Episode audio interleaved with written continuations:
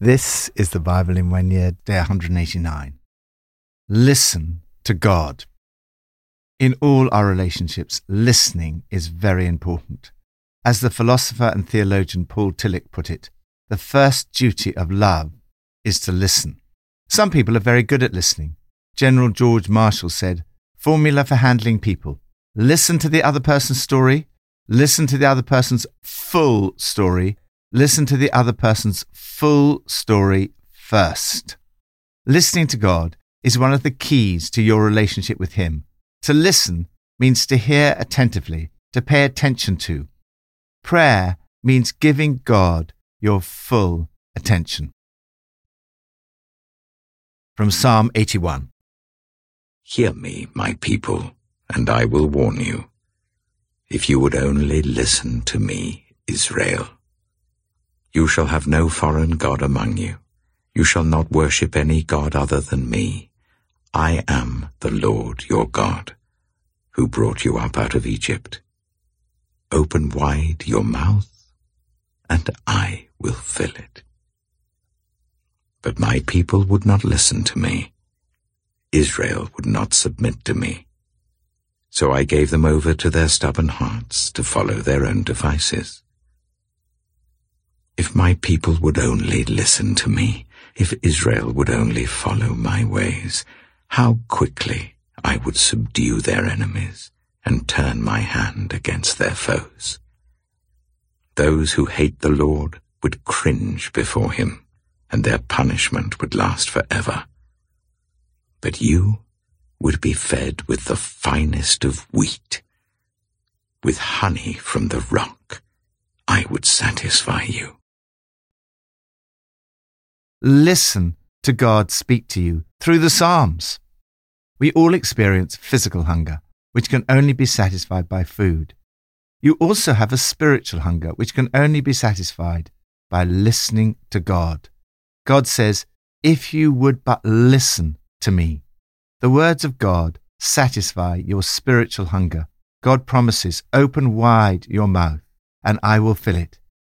If you listen to him, he says, you would be fed with the finest of wheat. With honey from the rock, I would satisfy you. On the other hand, he says, listen, dear ones. God wants the best for you and warns of the perils of ignoring him. He continues, but my people would not listen to me. Israel would not submit to me. So I gave them over to their stubborn hearts to follow their own devices. The result of not listening to God is that he gives us over to the consequences of our own actions. On the other hand, he promises that if you do listen to him, he will act on your behalf. If my people would but listen to me, if Israel would follow my ways, how quickly I would subdue their enemies. Lord, thank you that each day I can listen to you and be satisfied with the finest of wheat. Help me each day to pay attention to what you say and then to trust you to act on my behalf. New Testament, from Acts 26 and 27. At this point, Festus interrupted Paul's defense. You are out of your mind, Paul, he shouted. Your great learning is driving you insane. I am not insane, most excellent Festus, Paul replied. What I am saying is true and reasonable. The king is familiar with these things, and I can speak freely to him. I am convinced that none of this has escaped his notice, because it was not done in a corner. King Agrippa, do you believe the prophets? I know you do. Then Agrippa said to Paul, do you think that in such a short time you can persuade me to be a Christian? Paul replied, short time or long. I pray to God that not only you, but all who are listening to me today may become what I am, except for these chains. The king rose, and with him the governor and Bernice and those sitting with them. After they left the room, they began saying to one another, this man is not doing anything that deserves death or imprisonment. Agrippa said to Festus, this man could have been set free if he had not appealed to Caesar. Acts chapter 27. When it was decided that we would sail for Italy, Paul and some other prisoners were handed over to a centurion named Julius, who belonged to the imperial regiment. We boarded a ship from Andromitium, about to sail for ports along the coast of the province of Asia, and we put out to sea. Aristarchus, a Macedonian from Thessalonica, was with us. The next day we landed at Sidon, and Julius, in kindness to Paul, allowed him to go to his friends so they might provide for his needs. From there we put out to sea again and passed to the lee of Cyprus because the winds were against us. When we had sailed across the open sea off the coast of Cilicia and Pamphylia, we landed at Myra in Lycia. There the centurion found an Alexandrian ship sailing for Italy and put us aboard. We made slow headway for many days and had difficulty arriving off Cnidus. When the wind didn't allow us to hold our course, we sailed to the lee of Crete opposite Salmone. We moved along the coast with difficulty and came to a place called Fair Havens, near the town of Lasea. Much time had been lost, and sailing had become dangerous because by now it was after the Day of Atonement. So Paul warned them, "Men, I can see that our voyage is going to be disastrous and bring great loss to ship and cargo and to our own lives also." But the centurion, instead of listening to what Paul said, followed the advice of the pilot and of the owner of the ship. Since the harbour was unsuitable to winter in, the majority decided that we should sail on, hoping to reach Phoenix and winter there. This was a harbour in Crete, facing both southwest and northwest. Listen to God speak to you through the apostles. The Apostle Paul was God's messenger. God spoke through him. Those who were listening to Paul in this passage had the opportunity to listen to God. When Paul was sailing to Rome, the centurion, instead of listening to what Paul said, followed the advice of the pilot and of the owner of the ship. His failure to listen to Paul was almost disastrous. In the first part of the passage, we see Paul in chains before Festus and Agrippa. He was telling the good news about Jesus, his death and resurrection. Festus said, "You're out of your mind. Your great learning is driving you insane." He says, "Paul, you're crazy." Some people have always thought, and still do, that Christians are just a little crazy. Paul's response was, "I am not insane. What I am saying is true and reasonable." He did not reply, "Yes, it is all a bit crazy, but I believe it." He refused to accept the suggestion that his beliefs were irrational. Paul argued that there is a rational basis for faith. There are good reasons to believe that Jesus Christ rose from the dead. Our faith is true and reasonable. We should not be afraid to present logical and reasonable arguments. We need intelligent presentations of the gospel. However, reason alone is not enough. Before I became a Christian, I'd listened to the arguments and the reasons for faith. Not all of my questions had been answered. Nevertheless, I took a step of faith based on what I had heard about Jesus. The moment I took the step of faith, it was as if my eyes had been opened and I understood much of what I had not seen before. Reason will only take us so far. However, when we're trying to persuade people, as Paul was, to follow Jesus, it's important to explain that the message about Jesus is true and reasonable. Agrippa's response to Paul was, "Do you think that in such a short time you can persuade me to be a Christian?" Paul replied, "Short time or long, I pray to God that not only you but all who are listening to me today may become what I am except for these chains." Paul did not mind whether people became Christians through a crisis, short time, or through a process, long time. But he did all in his power to persuade them to become Christians as he had. Paul was not ashamed to pray that people would become what he was. Paul had done nothing deserving death or imprisonment, yet the civil authorities found a rather pathetic excuse for not setting him free. This was unjust and unreasonable. It must have been deeply frustrating for Paul. Yet here we are, 2,000 years later, listening to the words that Paul spoke on that occasion, and through them, having the opportunity to listen to God. Lord, may we become like Paul in his faith and passion. As we tell the good news about Jesus, may people have a sense that in listening to us, they are listening to God. Old Testament, from 2 Kings 16 and 17. In the 17th year of Pekah, son of Remaliah, Ahaz, son of Jotham, king of Judah, began to reign. Ahaz was 20 years old when he became king, and he reigned in Jerusalem for 16 years. Unlike David his father, he did not do what was right in the eyes of the Lord his God. He followed the ways of the kings of Israel, and even sacrificed his son in the fire, engaging in the detestable practices of the nations the Lord had driven out before the Israelites. He offered sacrifices and burned incense at the high places, on the hilltops, and under every spreading tree. Then Rezin, king of Aram, and Pekah, son of Remaliah, king of Israel, marched up to fight against Jerusalem and besieged Ahaz, but they could not overpower him. At that time, Rezin, king of Aram, recovered Elath for Aram by driving out the people of Judah. Edomites then moved into Elath and have lived there to this day. Ahaz sent messengers to say to Tiglath-Pileser, king of Assyria, "I am your servant and vassal. Come up and save me out of the hand of the king of Aram and of the king of Israel who are attacking me." And Ahaz took the silver and gold found in the temple of the Lord and in the treasuries of the royal palace and sent it as a gift to the king of Assyria. The king of Assyria complied by attacking Damascus and capturing it. He deported its inhabitants to Kir and put Rezin to death. Then King Ahaz went to Damascus to meet Tiglath-Pileser, king of Assyria. He saw an altar in Damascus and sent Uriah the priest a sketch of the altar with detailed plans for its construction. So Uriah the priest built an altar in accordance with all the plans that King Ahaz had sent from Damascus and finished it before King Ahaz returned.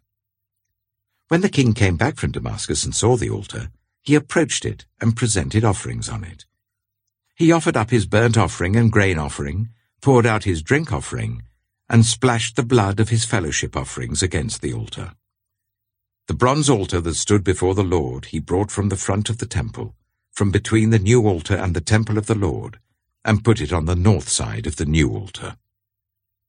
King Ahaz then gave these orders to Uriah the priest. On the large new altar, offer the morning burnt offering and the evening grain offering, the king's burnt offering and his grain offering, and the burnt offering of all the people of the land, and their grain offering and their drink offering. Splash against this altar the blood of all the burnt offerings and sacrifices. But I will use the bronze altar for seeking guidance. And Uriah the priest did just as King Ahaz had ordered. King Ahaz cut off the side panels and removed the basins from the movable stands. He removed the sea from the bronze bulls that supported it and set it on a stone base. He took away the Sabbath canopy that had been built at the temple and removed the royal entrance outside the temple of the Lord in deference to the king of Assyria. As for the other events of the reign of Ahaz and what he did, are they not written in the book of the annals of the kings of Judah?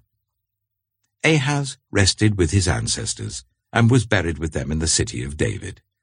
And Hezekiah his son succeeded him as king. 2 Kings chapter 17. In the 12th year of Ahaz king of Judah, Hoshea son of Elah became king of Israel in Samaria, and he reigned for 9 years. He did evil in the eyes of the Lord, but not like the kings of Israel who preceded him. Shalmaneser king of Assyria came up to attack Hoshea, who had been Shalmaneser's vassal, and had paid him tribute. But the king of Assyria discovered that Hoshea was a traitor, for he had sent envoys to So, king of Egypt, and he no longer paid tribute to the king of Assyria as he had done year by year. Therefore Shalmaneser seized him and put him in prison. The king of Assyria invaded the entire land, marched against Samaria, and laid siege to it for 3 years. In the 9th year of Hoshea, the king of Assyria captured Samaria and deported the Israelites to Assyria. He settled them in Helah in Gozan on the river Habor, and in the towns of the Medes. All this took place because the Israelites had sinned against the Lord their God, who had brought them up out of Egypt from under the power of Pharaoh, king of Egypt. They worshipped other gods, and followed the practices of the nations the Lord had driven out before them, as well as the practices that the kings of Israel had introduced. The Israelites secretly did things against the Lord their God that were not right. From watchtower to fortified city, they built themselves high places in all their towns. They set up sacred stones and Asherah poles on every high hill and under every spreading tree. At every high place they burned incense, as the nations whom the Lord had driven out before them had done. They did wicked things that aroused the Lord's anger. They worshipped idols, though the Lord had said, "You shall not do this." The Lord warned Israel and Judah through all his prophets and seers, "Turn from your evil ways. Observe my commands and decrees, in accordance with the entire law that I commanded your ancestors to obey and that I delivered to you through my servants the prophets." But they would not listen, and were as stiff-necked as their ancestors, who did not trust in the Lord their God. They rejected his decrees and the covenant he had made with their ancestors and the statutes he had warned them to keep. They followed worthless idols and themselves became worthless. They imitated the nations around them, although the Lord had ordered them, "Do not do as they do." They forsook all the commands of the Lord their God and made for themselves two idols cast in the shape of calves and an Asherah pole. They bowed down to all the starry hosts and they worshipped Baal. They sacrificed their sons and daughters in the fire. They practiced divination and sought omens and sold themselves to do evil in the eyes of the Lord, arousing his anger. So the Lord was very angry with Israel and removed them from his presence. Only the tribe of Judah was left, and even Judah did not keep the commands of the Lord their God. They followed the practices Israel had introduced.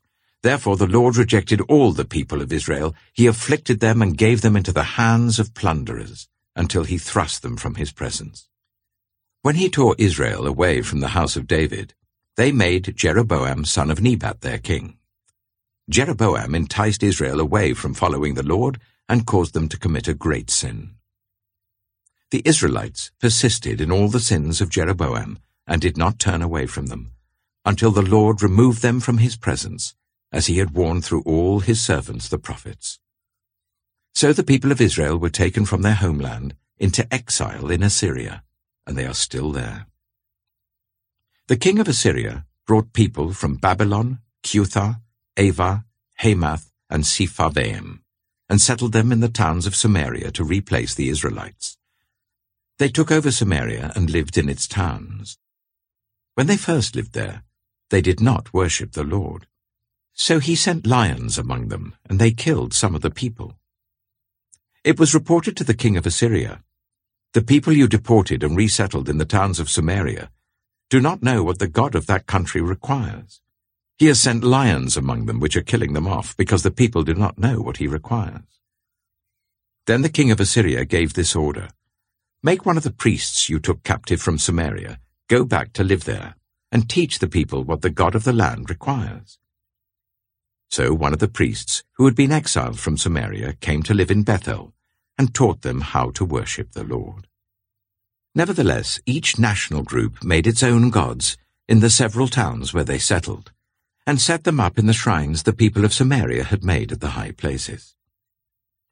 The people from Babylon made Sakoth-Benoth, those from Cuthah made Nergal, and those from Hamath made Ashima. The Avites made Nibaz and Tartak, and the Sepharvites burned their children in the fire as sacrifices to Adrammelech and Anammelech, the gods of Sepharvaim. They worshipped the Lord, but they also appointed all sorts of their own people to officiate for them as priests in the shrines at the high places. They worshipped the Lord, but they also served their own gods in accordance with the customs of the nations from which they had been brought. To this day, they persist in their former practices. They neither worship the Lord nor adhere to the decrees and regulations, the laws and commands that the Lord gave the descendants of Jacob, whom he named Israel. When the Lord made a covenant with the Israelites, he commanded them, "Do not worship any other gods, or bow down to them, serve them, or sacrifice to them. But the Lord who brought you up out of Egypt with mighty power and outstretched arm is the one you must worship. To him you shall bow down, and to him offer sacrifices." You must always be careful to keep the decrees and regulations, the laws and commands he wrote for you. Do not worship other gods.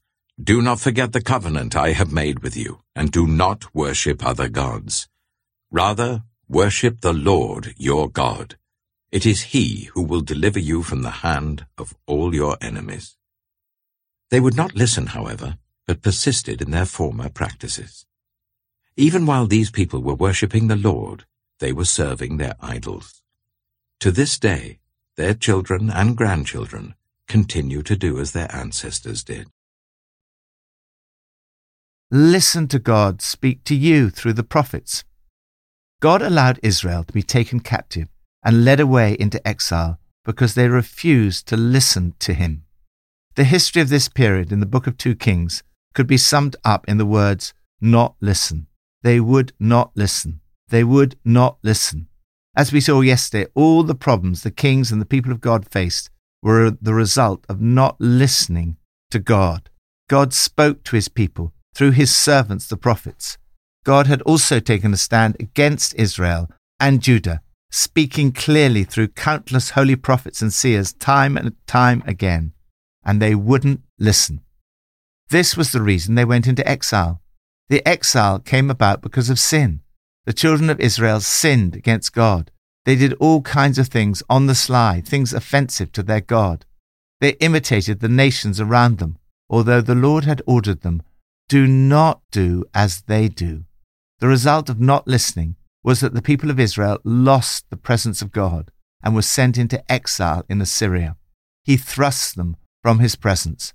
The Lord removed them from his presence. Like us, so often, they had not been ruthless enough about sin in their lives. They honored and worship God, but not exclusively. They don't really worship God. They don't take seriously what he says regarding how to behave and what to believe. They didn't pay any attention. They kept doing what they'd always done. Do you sometimes find that your heart is divided between following God and following your own desires? Guard yourself against complacency or carelessness, allowing sin to creep in. Don't let the enemy lead you into disobeying God. The truth is that God's desire is always to bless us.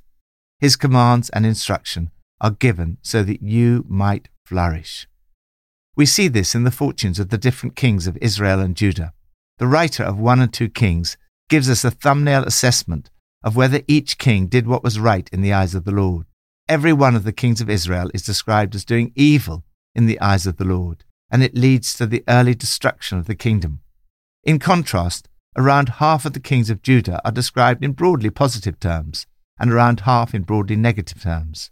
Under the good kings, Judah flourished, and its history is much longer and more positive than Israel's.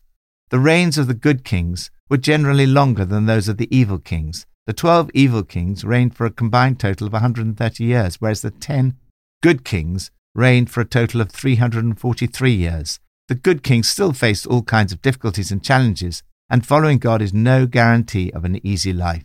Yet their example is a powerful reminder of the blessings and wisdom of listening to and following God.